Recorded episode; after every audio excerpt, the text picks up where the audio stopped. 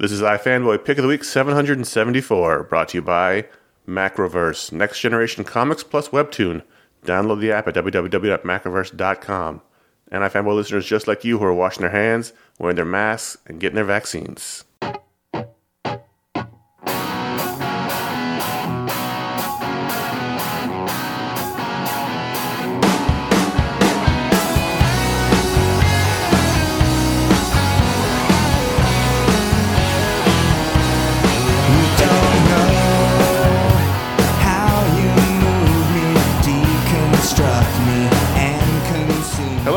Hello, welcome to Pick of the Week, episode 774. My name is Conor Kilpatrick.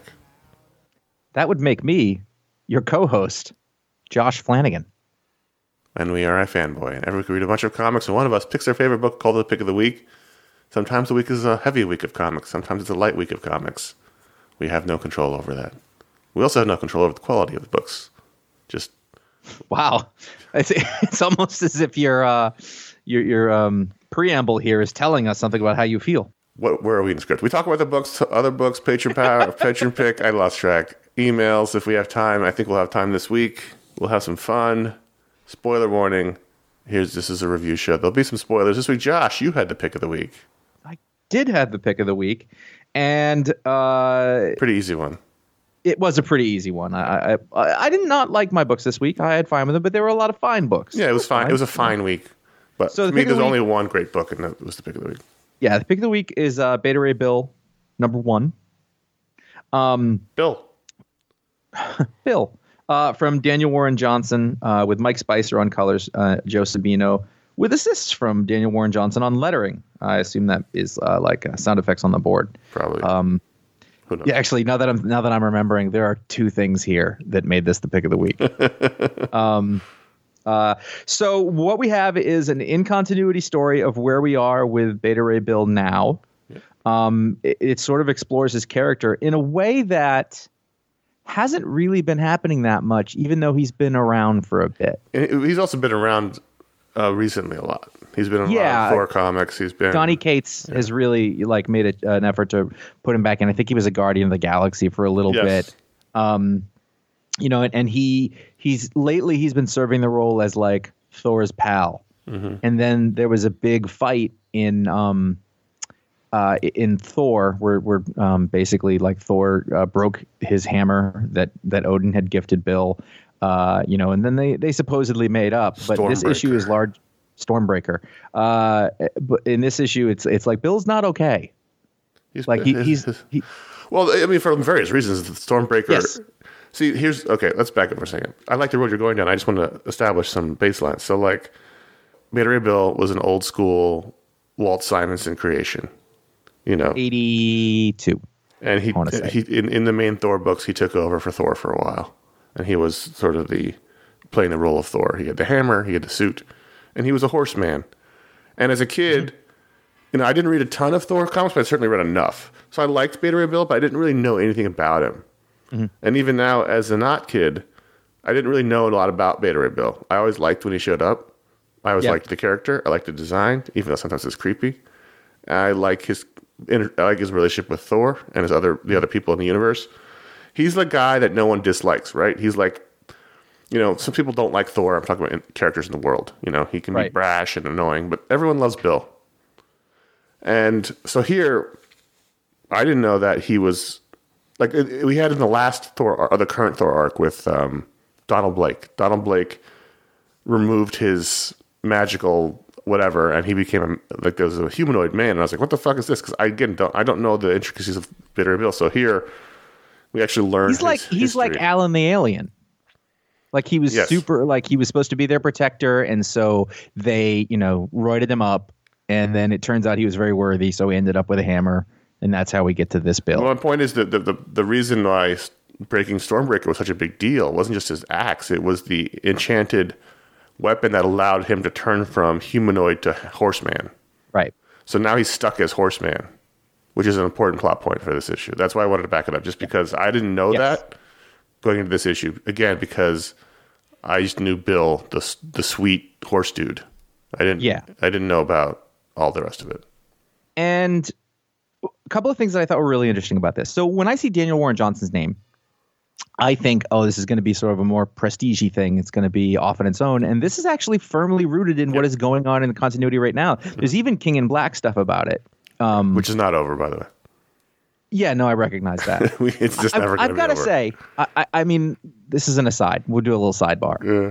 It hasn't really ruined the comics that it's been involved with. No, no, no. I, I'm not. I just think it's funny. It's just going. No, I, forever. I'm just saying though that like we normally when comics bleed into everything else, uh, it makes them terrible. For whatever reason, this event hasn't really harmed the ongoing books it was going for. I, I don't know why. Like when it shows up in the other books, I'm not annoyed.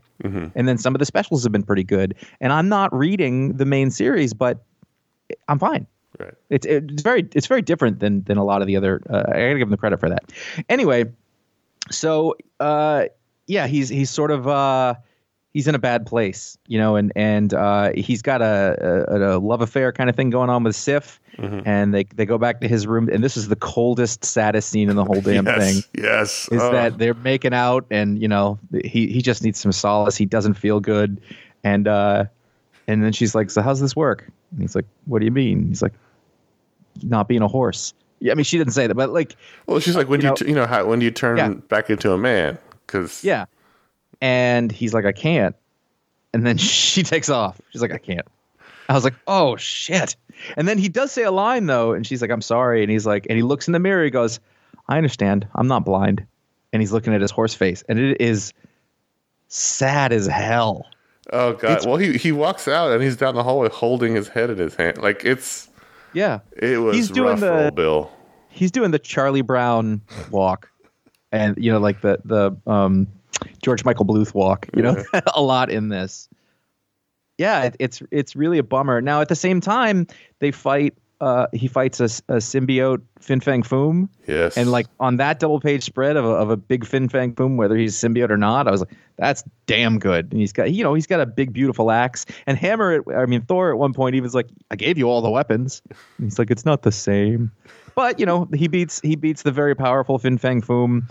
And I forgot about his. I forgot about Bill's really giant spaceship because that's actually in his first appearance. That's what he shows up in, um, back in the Simonson books.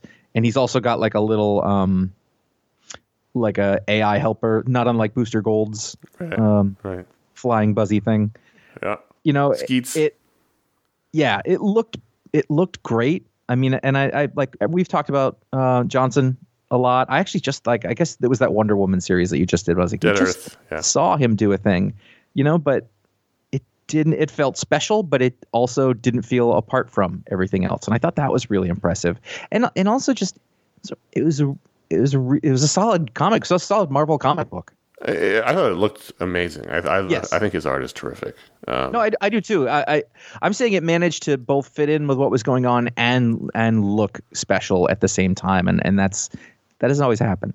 Um, I, I was really, I guess, I was really surprised that this guy who does these little sort of prestige projects and shows up in things, you know, slid right into the continuity of the thing that was going on and made it work with his style. It was like as if Paul Pope came along and and did just a regular issue of something, you know, that was happened to be really good.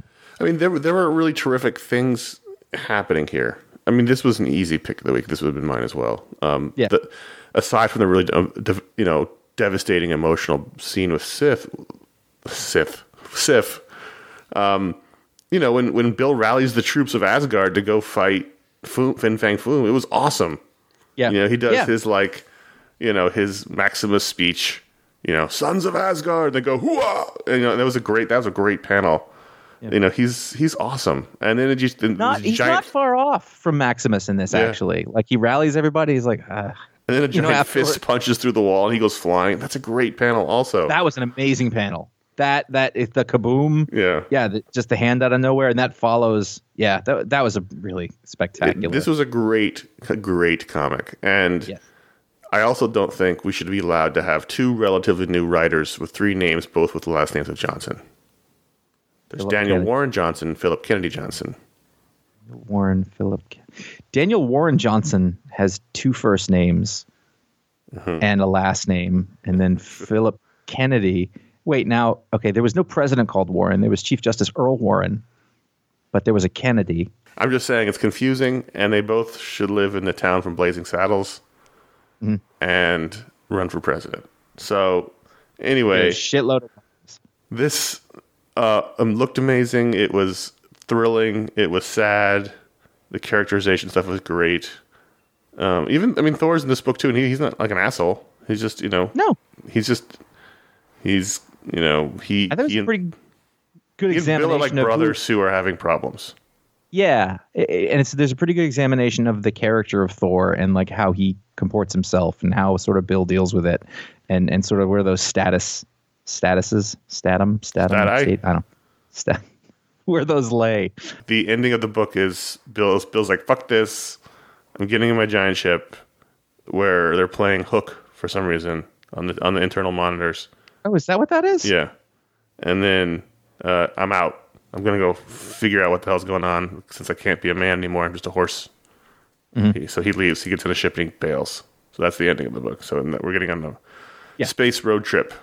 Oh, it's pretty good. I'm I'm really like I, I could have kept going if this was a train. I'd have kept going. Yeah. Uh, the back matter here is an interview where Daniel Warren Johnson interviews Walt Simonson, the creator of of Beta Ray Bill and a lot of what's going on in here, and it is two artist comic book creators talking to each other, and it's really specific about art and craft and sort of the thinking behind the creative decisions, and it was delightful. Mm-hmm. I enjoyed this interview. I don't know, like I think it's fairly well known that like Walt Simonson is one of the great people. I, I'm One like, of the yes, nicest it's people in comics ever. Yeah, and not even just nice, but like he's a good guy and he's interesting and he likes to talk about. Every time I've ever seen him or talked to him, he's excited to talk about his work. We we we met him that one time in in San Diego and interviewed him, and like he was excited to get out his portfolio and show us what he'd been working on. And I, I I can't tell you how rare that is. Uh, not just among artists, but somebody who's been around since 1972 Right. It- it's amazing. And i think that shows in his work. And i think that like when you first see those those thor covers you know from the 80s uh, there's something about them that that speaks to that. But you know johnson was really knowledgeable and excited to talk to him about these things. And it was just a it was a great little i can't i don't read comic book interviews ever. And Right. i i couldn't stop reading this one. Um it's just a nice little bit on top of it. Because i do think that this book was not not not slavish to the source material, but I think it was um, you know, it respected it and it, it, it brought it it used it, you know, in the best way. Good, Really good, fun. good news for you is that this is only part of the interview. The rest of the interview you can find over at marvel.com. Oh, I there's did not more. know that. I'm reading the end That's rad. Yeah, this was a great comic, top to bottom. I think uh, anyone who likes Marvel, the Thor books, any of that stuff, should check this issue out. It, Daniel Warren Johnson fans, great comic, just good comic fans. This this book gives you all the information you need. It's tied into the Mar- current Thor storyline, but it's not. You know, it, it Yeah, you- doesn't. it's, it sets the table for you. It, it does everything you need to do to read, enjoy. You don't need to have read like the old Simonson stuff or whatever. I mean, like it probably will change your enjoyment of it in a different way, but it'll hold up. You'll be fine. Mm-hmm. So don't don't let that stop you. really great comic. Totally. So we also had uh, the the first issue of the Flash in Infinite, Front, Infinite Frontier, much like Wonder Woman, original numbering Flash number seven sixty eight. Which again, I don't know the strategy behind any of this, This numbering, is, not this numbering. is a, good example of of the system that I've asked Conor to participate in, where I'm like, you have to warn me because if I see just Flash 768, I won't know, or something like that. And he said, you got to read that's a new one. I, oh, okay. So I did that. Written I'm by ready. Jeremy Adams, drawn by Brandon Peterson and Marco Santucci and David LaFuente. Colors by Mike Atiyeh, Arif Prianto, Luis Guerrero, and Steve Wands on letters. And uh, so in Infinite Frontier, the the special issue that Joshua Williamson wrote, Barry went to Wally and said, "You be the Flash of Earth, I'll be the Flash of the multiverse." And we said, "Cool, that's going to happen." And then in Justice League number one, Barry was on the Justice League, and we find out it's because here, Wally's like, "I don't want to be Flash, I'm out," and he's, he wants to quit, which seems very abrupt considering what I just I had just read with Wally. But um, what did you think of this issue? I thought it was fun to read, and it felt very Flash like. I mean, like there's some problem that comes up out of nowhere, and they have to deal with it. and think everything's sorted out, but no, there's another problem, and then you've got time traveling mishegas, and uh, you have you have grumpy uh, Oliver Queen, which I thought was really fun. Um, you know, because he's like, well, how come you have your guy? Well, my Speedy's dead. More or less, that's what the pout was. Um, That, that know. I liked that, but on the other hand, I, it did make me sigh heavily, just like I did now, because again, you punch the cosmic wacky button reboot, and that's your chance to to not deal with things that are annoying, including all the fallout from Heroes in Crisis. Like wipe that slate clean. Well, I mean, I think the thing is, this goes back to what I, you know, had spoken to Josh Williamson about. Was he's like, do your comic, take the parts you want, and so for some reason in this one, they said, you know, I want to keep Heroes in Crisis. I want, you know, so that's just that's the choice that they made for this thing. You know, right or wrong, whether you like it, I, I do think that it gives, you know, it it there's dramatic conflict that then happens, you know, where Ollie has a reason to have a chip on his shoulder instead of just being that way. Um, yeah, I liked the idea of of the you know being stuck in different places in time. I thought Well, you yeah. know, like so Wally's like, I don't want the Speed Force anymore. I don't want to be Flash anymore. I want to go hang out with Linda and my kids. So they're still around. And they're still ruining everything. And so Barry takes him to go one one last run together, and um, instead of losing his speed, Wally gets sucked into the Speed Force, and sort of becomes Doctor Sam Beckett from Quantum Leap. He wakes up in the body of like a Cro-Magnon man with the dinosaurs, even though there were no people and dinosaurs around at the same time. But it doesn't matter; it's comic books. Um, and so he has an adventure in prehistoric times, trying to survive against a raptor who also has super speed, which Which is a problem. they're already fast. And they can already They're open doors. girls. They can open doors. There's even a clever girl scene in here where the raptor pops up next to him in this in the jungle, Mm-hmm. um, which creeped me out. You know, even even still, I have that elemental fear from Jurassic Park, which I saw, you know, when I was a kid when I saw it, and was I think there's a line in the movie or one of them about that too. Like you just know to be afraid of the thing. I Right. remember. There's a lot of those movies. Wally versus super speed raptor, and then at the end he, you know, leaps forward into the future where he's now inside Impulse's body. Um, so I mean, it was like a fun romp, and I also really liked the fact that the Flash Barry Allen was in his original Flash costume with no stupid lines. Now I don't know if that's a mistake or just because Brandon Peterson's drawing it, but I liked it. I liked it. That was what you led with. You should read this because he's not in his stupid costume. Which is not. That is- like, that is was what I said. really the only thing you told me. That is you what I said. said. It's not in his stupid costume, and Brandon Peterson drew it, and I was like, okay. That's uh, boy, I, I, it was fun. I didn't think it was great. I, I didn't think it was like you know earth shattering, but I did enjoy it. I, I got it. I didn't.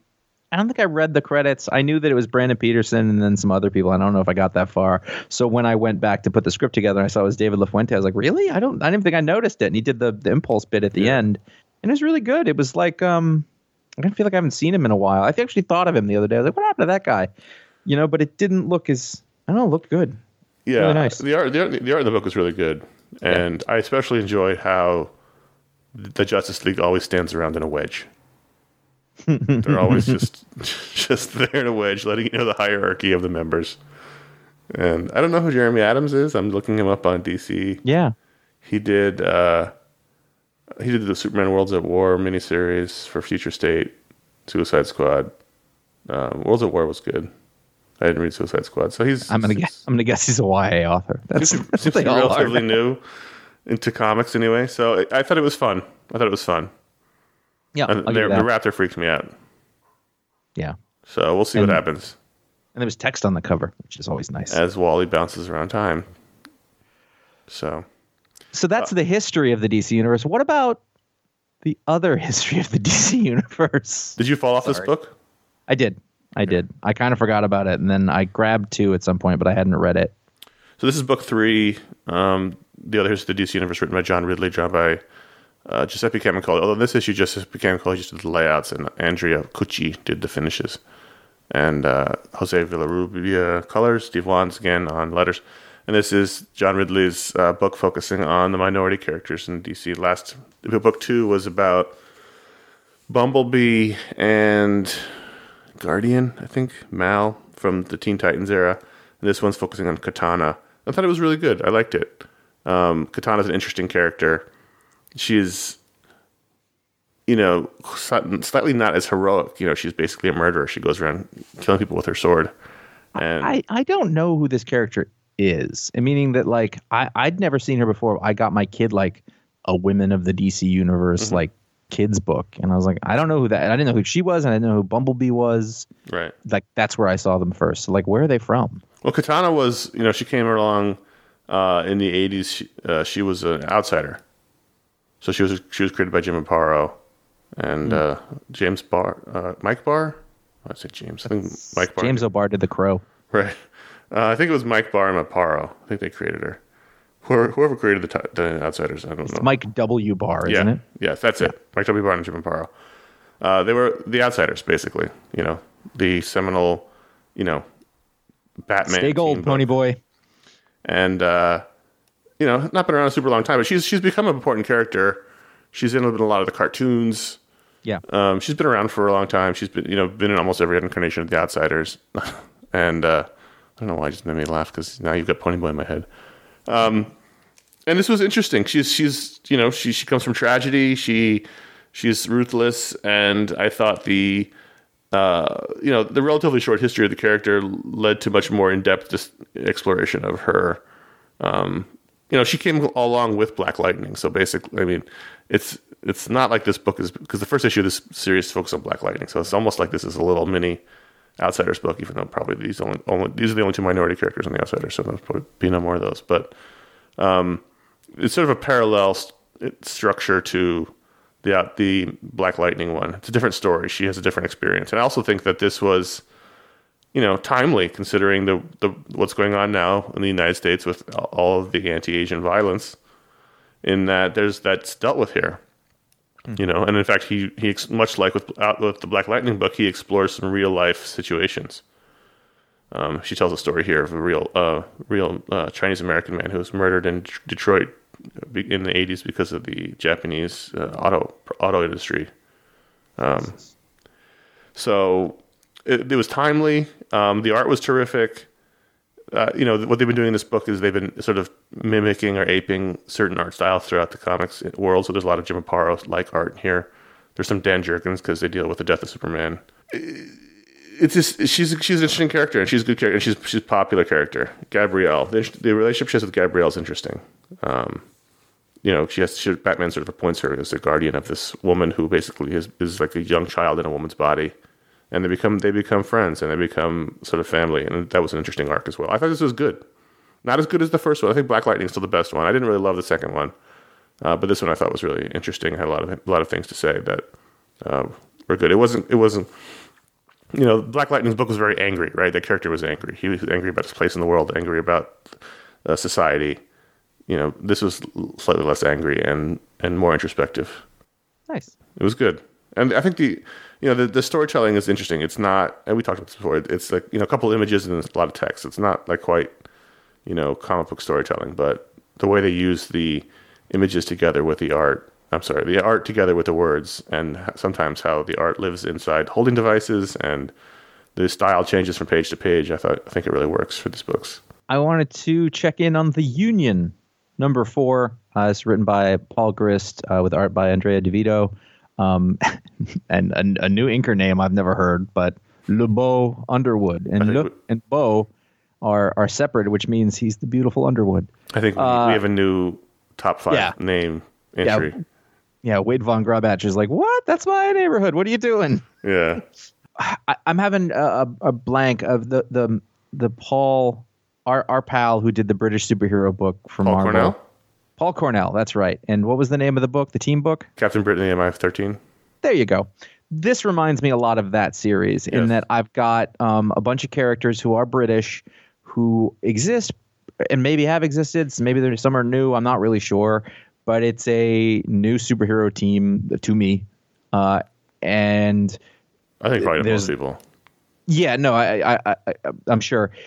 And there's a history that's sort of going on here, and and you know they're they're coming together to be a team, and you know because I'm American and they are British, it's just a little left of center enough to be interesting to me, which is mm-hmm. I think why a lot of Americans like British TV shows because it's just some of the cliches aren't exactly the same, so it feels a little fresher. And so we've got this team, and they have a job. They have to go rescue Britannia or find out who killed her. I forget which and then there's like a whole new team of supervillains and it's like half overwrought drama and half just a little silly. There's a superpowered corgi dog. Um, They go to they go to rob the Tower of London. Um, it turns out that the the government contact the you know the their um, Peter Henry Gyrich character, uh, you know, he's actually got a supervillain past, and uh, he does some dirty shit in the last issue, not this one necessarily. It's just it's it's really fun. It's it's kind of like having a, a new kind of superhero team book, you know, i i in the midst of all the other stuff that's happening, and uh, I, I've just really been enjoying it. I read three and four uh, this week, you know it, it you know kind of reminds me of too like when i started reading um starman. That not so much in structure or anything but starman had this whole universe that existed of all these villains and and this sort of history that was already there i just didn't know any of it so it's like there was this established tapestry that they could draw on um and it was was really good i've really been enjoying this series you reading it Yeah, I I read the first one and I had not read the second one. And you talked about two on the show, and you were like, I really enjoyed it. So I went back and I read two, and then I've been reading it since then. And it's been it's, Right. it has been really fun. I think everything you're saying is correct. I think the art's really strong. The Andrew DeVito art, and it's right like it's it's the right kind of art for this thing yes. And I think the team is interesting, even though I, I started to lose track of who they are, which in which countries they represent within the United Kingdom. But it's not super important. I think Bulldog is funny because he's short and squat. Um, and you know they play they play with the conventions of England, and, and makes and it's funny. And this this heist at the Tower of London was was cool, and the Beefeater was awesome. Um, I, I just thought this was this was like a good old superhero comic. You know? yes yeah it was a good It's on- old british it's on, it's on the comic. gosh scale. It's not like it's not like off the charts, but it's on it's like on the scale. It Yeah. registers It on the scale. it has enough of it and it's just fresh enough and you know same thing like i'm i was really uh, impressed with paul grist forever ago you know ron was like you got to read his union is it union jack Kane, and, and uh, Kane. Jack Jack something. jack something yeah um and you know neither Jack- of us Jack or I got into it Jack Staff. that's uh I don't remember. Jack it was definitely Staff. Kane. that sounds right Yeah. anyway is the one they're beautiful books but i just didn't quite get what was going on and, and this this clicks this works it's really fun and it was Yeah, unexpected so I like that's that as a team that basically is thrown together because their their their their, their Superman character died. Oh, she's a, I guess their Wonder Woman character died. The leader of the team, and so now this is like all the misfits trying to trying to honor her legacy and also protect uh, the Union, and it's it's been good. So it's a mini series. I'm sure there's probably the next issue is the last one, but I've enjoyed it.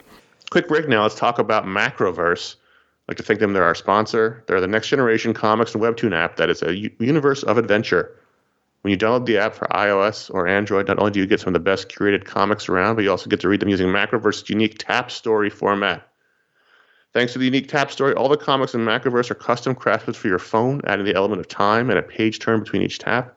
This means creators can craft the reading experience to create an immersive experience of humor, jump scares, and ultimately avoid spoiling the story by scanning ahead, the page ahead. So you're saying that that thing with the Velociraptor head would have worked really well on this? Actually, it would have. Yeah, you would have tapped it and the head would have appeared next to Wally. So Yeah, and then you would have thought, like that. That's the way comics would be if they were invented today. If you love comics, the webtoons, you'll love it. Macroverse has comics for everyone. Comics for kids like Rock Mary Rock, for YA audiences like Glitch and Remind, horror with Dead Town and Dame Yaga, and action like Billy Smoke and Auntie. Here's some of our picks from the app that you'll want to check. Remind is the Eisner Award nominated Miyazaki esque tale of a young woman looking for her lost cat. But when he washes up on shore of her sleepy coastal town with a head full of stitches and the startling ability to speak and no memory of how he got that way, her quiet life is forever changed. Dead Town. This series follows Chan, a classic hard-boiled anti-hero, as he plies his trade in a world overrun by zombies. Visually inspired by the rich black and white style of Touch of Evil and the Maltese Falcon, Dead Town combines film noir and the zombie horror genre in an edgy reimagining of the detective thriller. An upcoming release of season two of Paul Scheer's action comedy Aliens vs. Parker. This is a unique creator's cut of the Boom series, rewritten and reimagined specifically for Macroverse. And it's actually already out. Came out earlier this month. And if you want to get on board with the next generation of comics, go download Macroverse today, available on iOS and Android. You can use our special link to get the app, ifn.by slash macroverse, or go to ifanboy.com and click on the link of the post in the show notes. With this app, you get multiple series with free episodes, and then it's $4.99 a month for unlimited access to all the great comics on Macroverse. Check it out at macroverse.com or download the app by going to i- ifn.by slash macroverse.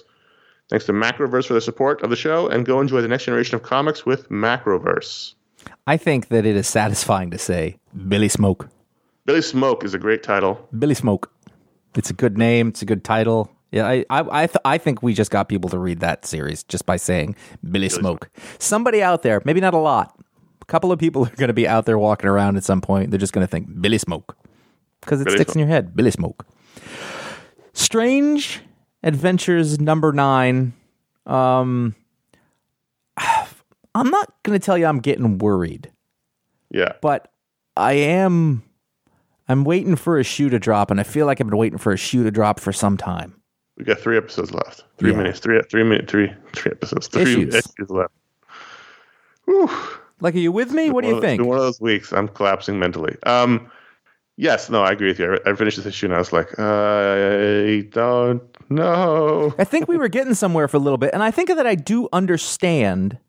Like, I, for for a while, I did not really know what the conflict was. I was like, everyone's mad at him for some reason, and and and now, really, the, the I mean, the question seems to be more or less did this guy commit war crimes while he was doing this thing over there? Was he justified in doing so? And either way should he be part of our superhero society? That that seems to be the thrust of it. And so like like who are you to tell me what the right thing is you know? And and Alanna is very much on the hardliner side you know Batman is very much on the like we have to you know, we have to do the right thing side which makes sense because he doesn't kill people Also, Superman as well. yeah. Well, Superman is a moralist Boy Scout asshole. No. you know, in the real world, like people would just not like him. Like we like him, but like in the real, world, be like, oh, that fucking guy. Um, Because they because he makes you feel bad about yourself. Yeah. Yeah, that's true. It, it's I think it's I think it's tough. I think I the thing that I don't know if that it's working is at some point the who are these the Pykkts Yeah. invaded Earth, and I don't know that that part of the story is working because it's sort of happening in the background, Where it seems like it should be a really big deal. popping into the foreground. I'm like, oh right, yeah, they're fighting a giant war on Earth with the Pykkts, but it's it doesn't really fit into the media narrative, you know, device he's got going on here. Like, why are there still silly talk shows going on if there's this giant war happening on Earth? Like, I think that would Phoenix was totally destro- happen. Phoenix was destroyed. Yeah. You know, like it just seems like the device of the war on Earth to parallel the war that he fought with the Pykkts on Rann doesn't really work. It it's also difficult to I, I don't have a concept of who the Pykkts are or what their deal is. And I think that we were getting towards it for a little while, but I don't think it was resolved. Like I think the bits where you know, Mr. Terrific was a big part of this and he went there, you know, and he went to Rann and he Rann. learned a bunch of stuff and I was like, oh, all right, here we go, we're getting somewhere. And then I feel like we we just left that behind. Like he delivered his report and he had a conversation with Alanna. And then, like for the last two or three issues, I'm not sure what we're doing. Right. That's so. That's. I think this book was way more effective. And uh, it, look, there's three more issues. There's a lot mm-hmm. that could happen. Yes. But I think this book was way more effective when it was a smaller story about uh, the you know Adam his secret, Alanna her secret, and then Mister Terrific trying to figure out those secrets. Mm-hmm. And you know, flashing back to the to his war. I think adding the second layer of war on top of it hasn't. I don't think it's added anything to the story, but it's only made it more complicated. I mean, I think that it gives context to everybody else giving a shit. Meaning, I don't know that they would care what happened on Rann or in another universe necessarily in the same way if it hadn't come to them. But I also think that, and I don't, it was a, long time ago, and I, I think it's definitely probably read better if you read it all at once, you know, like a novel. But there was the guy in the bookstore, you know, like mm-hmm. there was a thing that happened on Earth, and maybe that's what tipped the whole thing off. You know, like that's why they started looking into. I'm not sure. I'm certainly not writing this book off. I, I think there's a lot that, that can happen in the next three issues, but and I think I would like to read it all over. But I, I you know, you don't want to rank things. But right now, this this might be the least effective of the Tom King prestige books so far. It's it's it could also be the most beautiful though. Oh sure, It- I mean- I mean, it go- goes without saying that Mitch Gerads induction art is terrific, and I love when they share a page. Mm-hmm. Yeah, that's nice. It's cool because like they've been friends forever, and now they get to work on this high, uh, you know, prestige project together, and and it's a it's a really great collaboration. Like there's no, you know, like well, you do this part on the page, and like it's just it's like having fun with it, and I love that. And I'm and I'm not necessarily convinced that if you go back and listen to our Mr. Miracle discussion that we weren't feeling this way around issue eight and nine of Mr. Miracle. I'm not. That that feels right. So it could possibly be that this all turns around. We've, you know, we've got another basically another act to go. So It's inherently unfair to judge something that you know is going to swerve at some point very soon. right, So we're we're I mean we could very well like be discussing the red herring, which is supposed to make you feel like this, and and I'm you know we're willing to give him that. We're not going to not finish it. sure. Oh, for, for sure not. Yeah, yeah, definitely. Um, I in my search for fairness, in my search for inclusion in the pick of the week, I I, I said, well, there's a number one here from from Marvel. It's Silk number one. I'm vaguely aware there was a Spider-Man esque character named Silk, and I will read this book. Uh, it is written by Maurene Goo, who I have never heard of.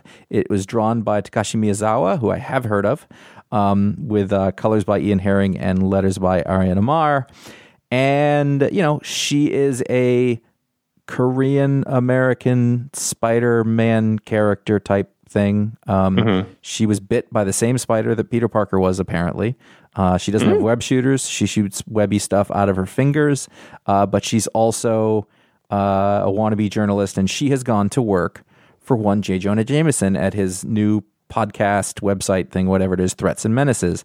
Right. And she doesn't quite fit in because uh, I think I don't know her parents are gone or dead. I forget from the beginning. She lives with her brother, um, and she's doing the the, she's doing the Peter Parker thing. Journalist by day, you know, new cub reporter kind of thing, and then trying to be a superhero at night. And uh, it was fun. I thought it was it was really good looking. Um, Miyazawa did the Runaways, I think, at some point. Yes. Yeah. Um, great artist. Yeah, it was kind of. I mean, it felt a little like, you know, like a bit of a rehash of a of a Spider-Man story, but sort of updated with characters that made it different enough.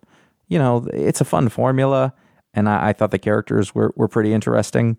Um, I I I always find this the new interpretations of what J. Jonah Jameson is.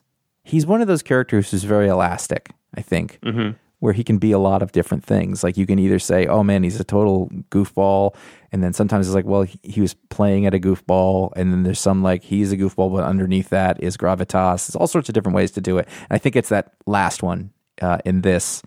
Um, it's basically like because of something she did, she published a story on accident that she she hadn't meant to yet.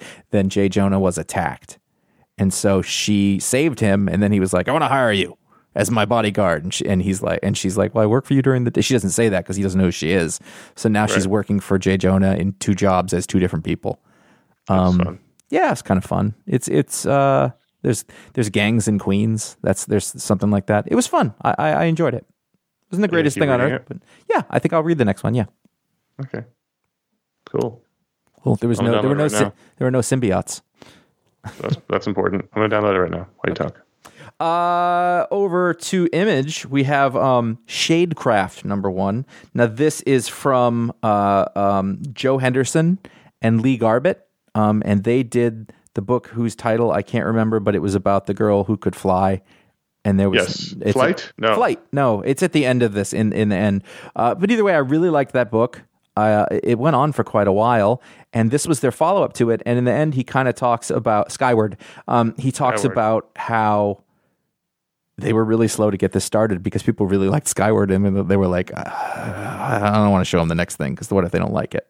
And which I, I just thought was a nice, a nice uh, thing. Well, Joe Henderson's a TV writer, right? Yeah, yeah. That's the other thing. makes- You you get YA writers and then like cable drama showrunners. Those are the people. Well, you it makes sense. Someone who's not sort Yes. of familiar with the world would be, uh, you know, reticent about doing a second thing. Yeah.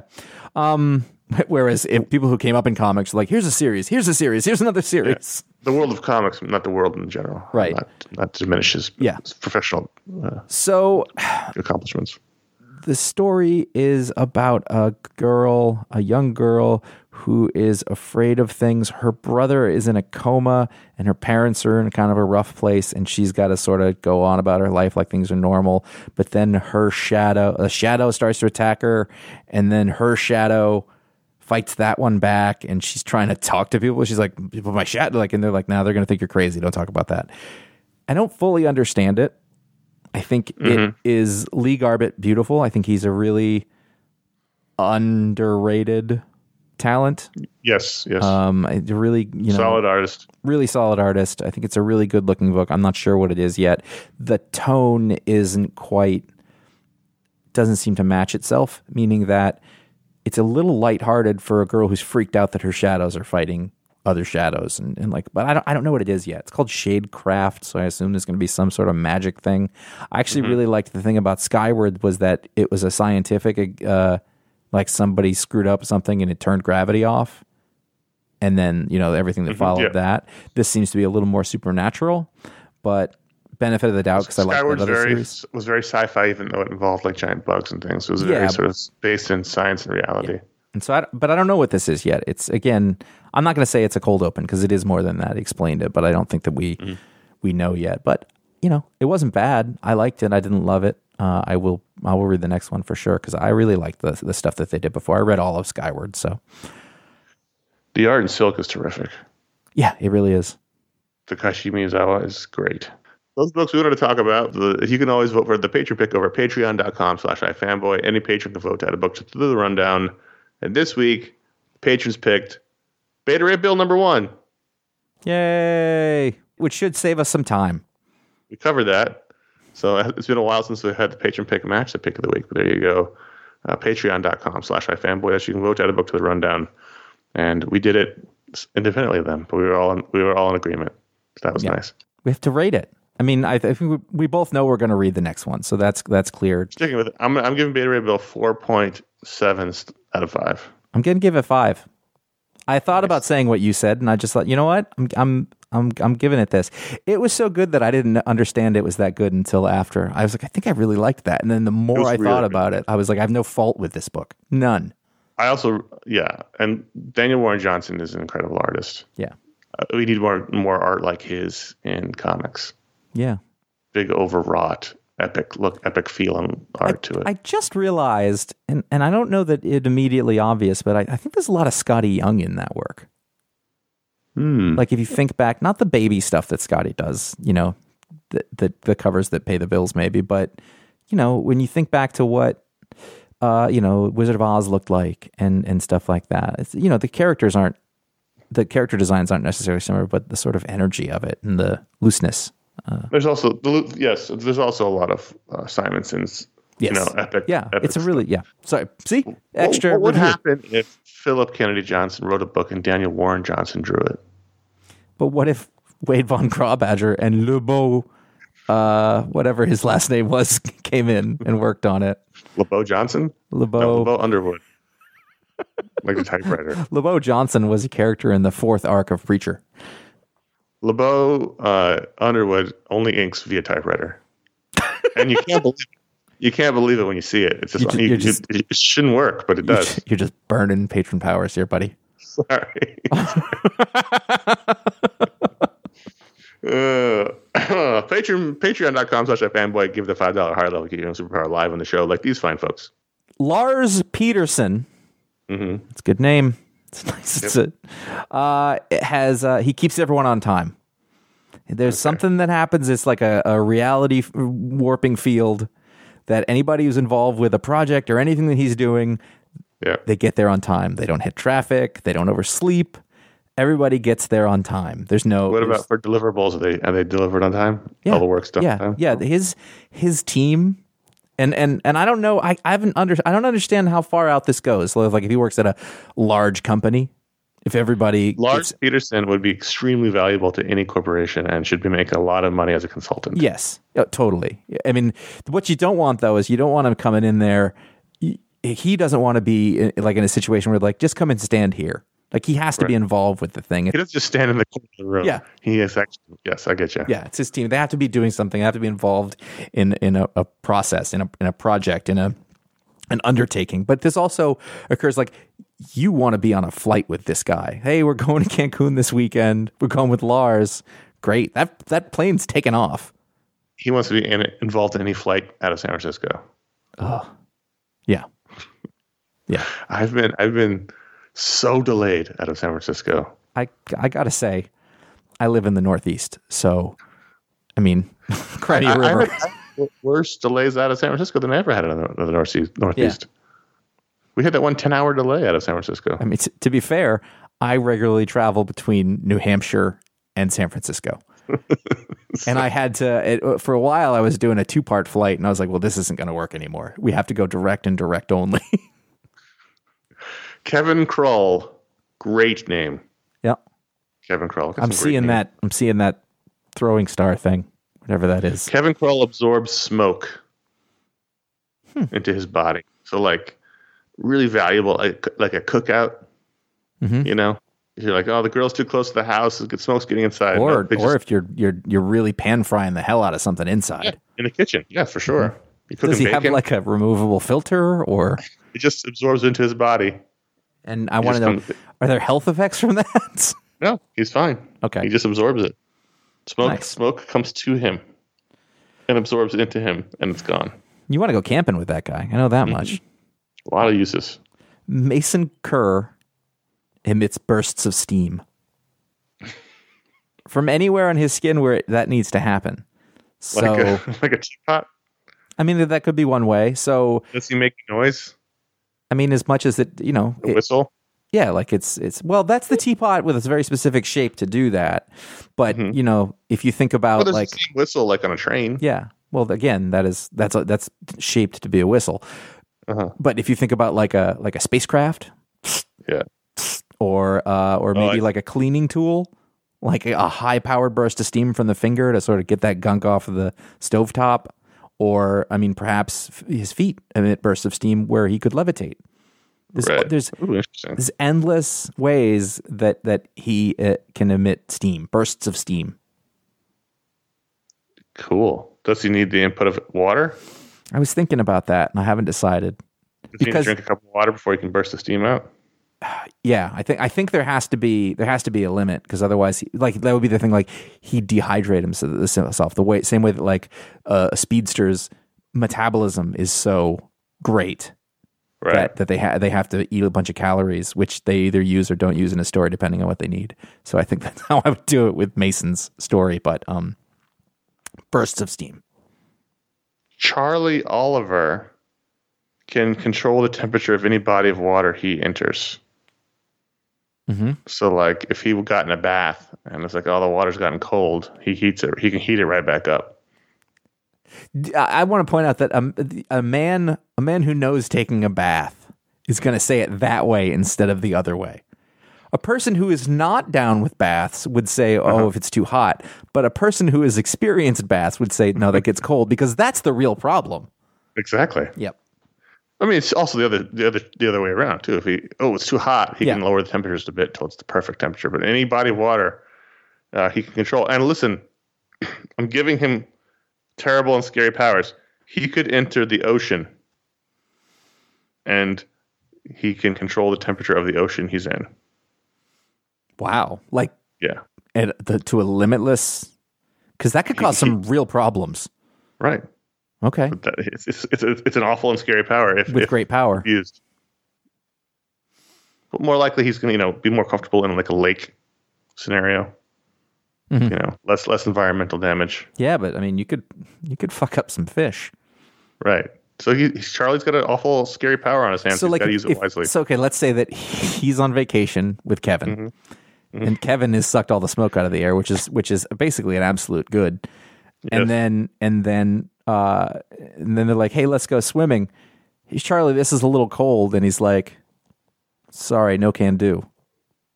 I don't want to fuck up the eel population. Right. Sure. yeah. Um, the great, you know, the funny thing about this is we had a lot fewer books this week, and I thought we definitely have a lot of time, extra time this week, and we're not going to have all that extra time. No. Because we can't shut our fucking mouths.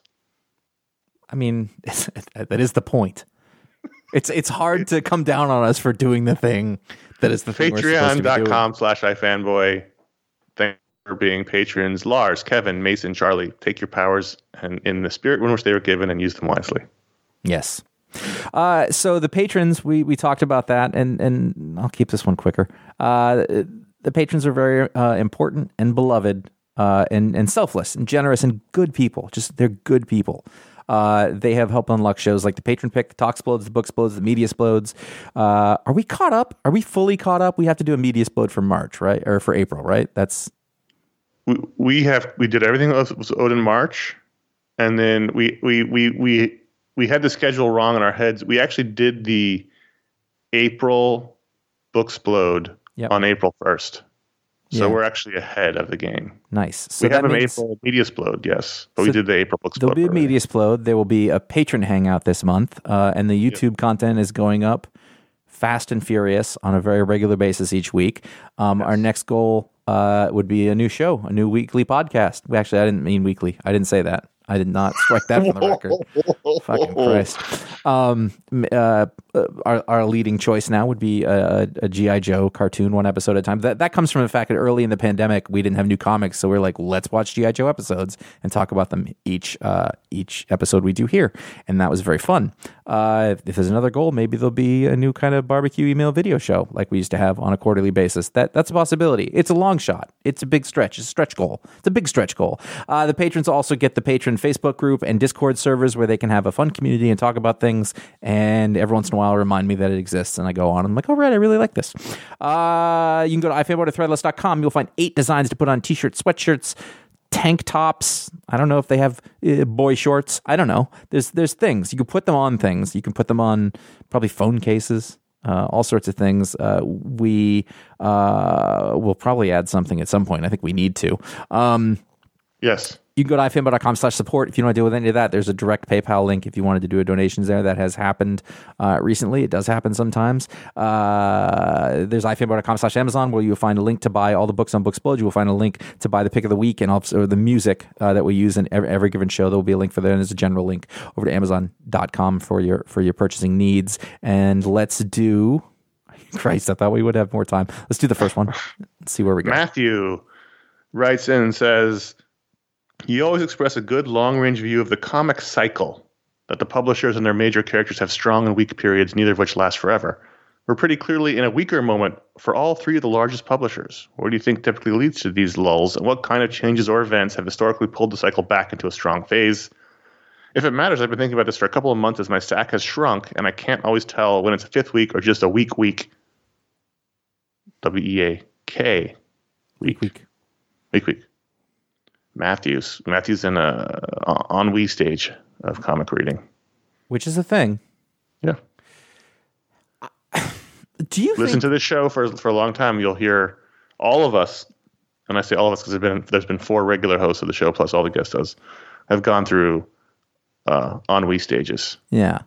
Do you think that that is effect of a general trend that is happening in comics, or it is related somewhat more to the person, you know, who like the subjective effect of that on them? Well, it's all a big old stew. Mm-hmm. So you got all, all kinds of ingredients, and it all depends. The ingredients all change the stew. So, like for some people, this might be the greatest time of comics ever, for, for their own personal reasons. You know, you can only sort of talk about it, you know, in your own way. And w- the thing is, when when usually on this show, and it was more so when we had a third host, was that if we all, with various different tastes and interests, thought the comics were in a lull, then there's a good chance that was the case. If we all thought comics were going gangbusters, then there's a good chance that was also the case. But at the end of the day, it's all personal. And someone's listening to this going, "I love everything right now. These guys are these guys hate comics," and that's totally valid to think that. Um, I think, I think we're not in as l- much of a lull as we were maybe a year ago. Um, but we're still not like you know, in a super great place. I th- I mean I think that I did, I think that there's an objective time that this happens and it seems to be like when the companies don't know what to do for themselves. They don't know what they there's times where they're like we have to change something, we have to try something else, but they don't know what that is. And and so you get this thing where like what about the future state? And then that they did half of it and then yanked it. So we saw sort of what they were thinking. Uh, and then there's you know the reboot that they decided to do instead of that. There's you know the time period where Marvel more so, but but DC they were really focusing on on inclusion and bringing in you know a lot of different types of characters and maybe replacing some of their legacy characters, and that works and doesn't work to a certain extent. And you take the good things out of that, and you abandon the the things you didn't that didn't work out of it. But those sort of middle times where where they don't have a direction, you know, uh, and and I think sometimes that's an editorial direction that it's a decision, and sometimes it's just a zeitgeist of there's a, a bunch of folks there doing great work. I think at Marvel, you know, in the early 2000s, you know, I think Bendis being around there with with Joe Quesada as EIC, like it kickstarted a thing, and and people lined up and followed, and they got there, and I think then DC followed up in that. I think there's just there's just times where everything sort of starts to line up and, and all the comics feed off of each other and get really good. But the other times when eh, the, you know they don't know what it is, they they're trying to decide. They're you know like maybe one generation is sort of like slowing down, you know, of the creators, and and so the next people have to come along, and then you end up you know with a bunch of they're just feeling their way around, and then momentum starts up and. I, I, I think we're focusing mostly on Marvel and DC because, like, yeah, although I think image, you with could see- image, it's like depends on who's making the books. Well, right, because the same person has been greenlighting the books now for well over a decade. But I do think that I do think that you know again that works in the same way at that one part of Image where all of the Marvel and DC creators, the mainstream people went over and they were they were you know doing you know new series and I think they were all feeding into each other and they were you know egging each other on and we got so much great stuff. It's that competition. Yeah. So I think, I think, it, a lot of it comes down to really kind of boring business decisions, Yes. which people don't really care about. So like, lulls tend to happen when there's no strong creative um, direction from the top, and also from when like there was a point. trying to think of when it was, about 12 years ago, 11 years ago, when almost all the top talent went to Marvel. So you had a really tough DC lull for a while because they just didn't have any of the top people, the most most talented people making comics at the time were all doing Marvel books. So Marvel was going well, but DC wasn't. That's and that's a business decision. All they want they went for the Marvel exclusive contracts. Um, and if you go all the way back to 2000 and the late 90s, you had the you know the bankruptcy at Marvel, and that's a business uh, and problem. But then when Quesada comes on, he is and Palmiotti as the heads of Marvel Knights and then the heads of the company itself, they set a strong creative vision for the company, and then they let their they let their creators run with it, and that led to great comics. And then I think the same things happen happened at DC in the early 2000s, mid mid 2000s. Geoff you know, you had you know the, Geoff Johns and you had uh, Greg Rucka and you had people who were sort of, you know gi- given a direction for the universe and the, the characters and were able to run with it. I think when you get when you get a wishy washy direction from the top, and I'm not saying that future state is, but it could be. We don't know. We'll see what happens. It doesn't usually lead to good book, good books. You need a strong creative vision. That's the whole point of the editor in chief. Mm-hmm. And I mean, I, that- I think Jim Shooter was, you know, I don't think everybody loved what he did or whatever, but I think that you can say that he did lend an energy to it, as did Stan Lee. I mean, Stan, that's a really, Stan and Jack, you know, at a certain point, they, you know, spearheaded that and people were just trying to keep up with them and that created a really good time period. And, you know, that's the cycle. I think there's, a, there's, a, there's a, you sort of throw darts around in the dark and then at one point somebody hits and, and you know, people start moving in a direction and they're energized and excited. You, you know, you see that. and also things just happen. You know, you get sort of in a rut. The mm-hmm. industry can get in a rut too. You've had the same people. When you have the same people writing the same characters for years, sometimes it's great, and they they can weave a great you know epic story over the course of a decade. But sometimes it just gets to be like rote and repetitive, and you can get that way. Remember, remember after the whole after that period of Marvel we talked about, you know, you had Jason Aaron, you had Bendis, you had Brubaker, you had Remender, you had all the great The talent. architects. uh, but then they they all sort of stayed on their books a little too long. Yeah. You know, and so they got to the point that then we had a, a lull with Marvel because everything kind of felt repetitive and kind of boring. And you, you, you know, maybe you run out of ideas for Daredevil, but you're still writing Daredevil. So then, you know, and I'm not calling him, but I'm just picking a random character Yeah. out. Um, and so that can lead to a lull.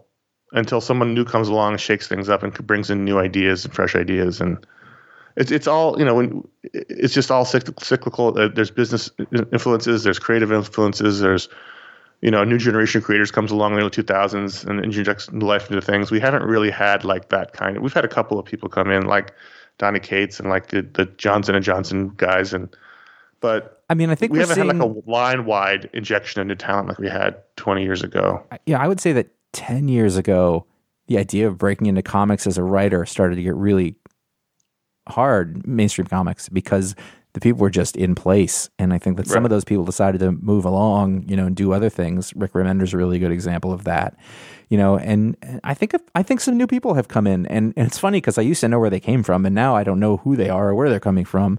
Um, and you've got to sort of pick and choose and find your way, but there's been some really great new talent and I'm talking about writers largely in that sense. There's kind of always really cool artists to be found around, but those two things sort of work off each other too. You know, that like a great artist and great writer together um, will create something uh, extra special, and, and that It's just it just all goes on when you have this weekly grind, and we say grind in a loving way. We have this weekly grind of books that come out. You're gonna eventually hit a lull, and then something will spark it up, spark it up, and it'll get better. And and I think that happens with creators and readers, which is why you see that. yeah, and it's I, I I don't know. I'm trying to figure out. I think overall it's kind of a lull in that there are definitely a lot of great books, but there's also a lot of books where it's just like, ah, that was fine, Yeah. or that's, and I think.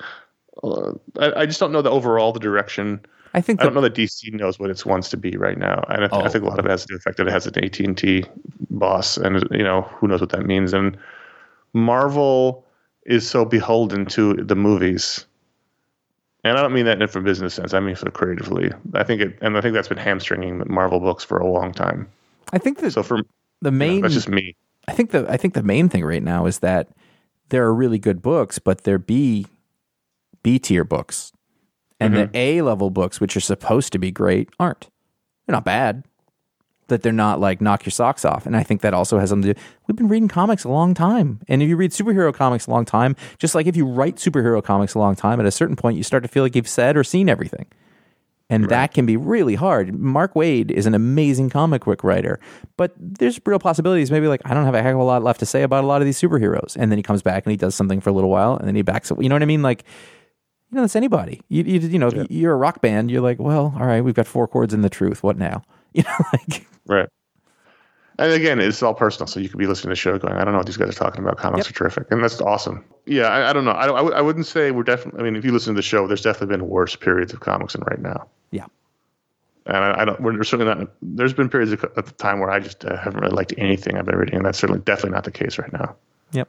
So, but at the same time, it's not like, it- it's not like 10 years, not 10 years ago. It was not like we first started the show, we were still in that period of time with, uh, you know, the, the, the late, the mid 2000s DC was going like gangbusters. And there was a lot of great stuff happening at Marvel. And, you know, that was probably, that, that that's not happening right now, but maybe it will.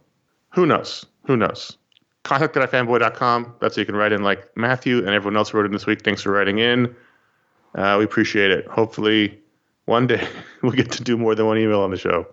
There was a Talksplode uh, we did in the last month. It was Joshua Williamson and Ibrahim Moustafa.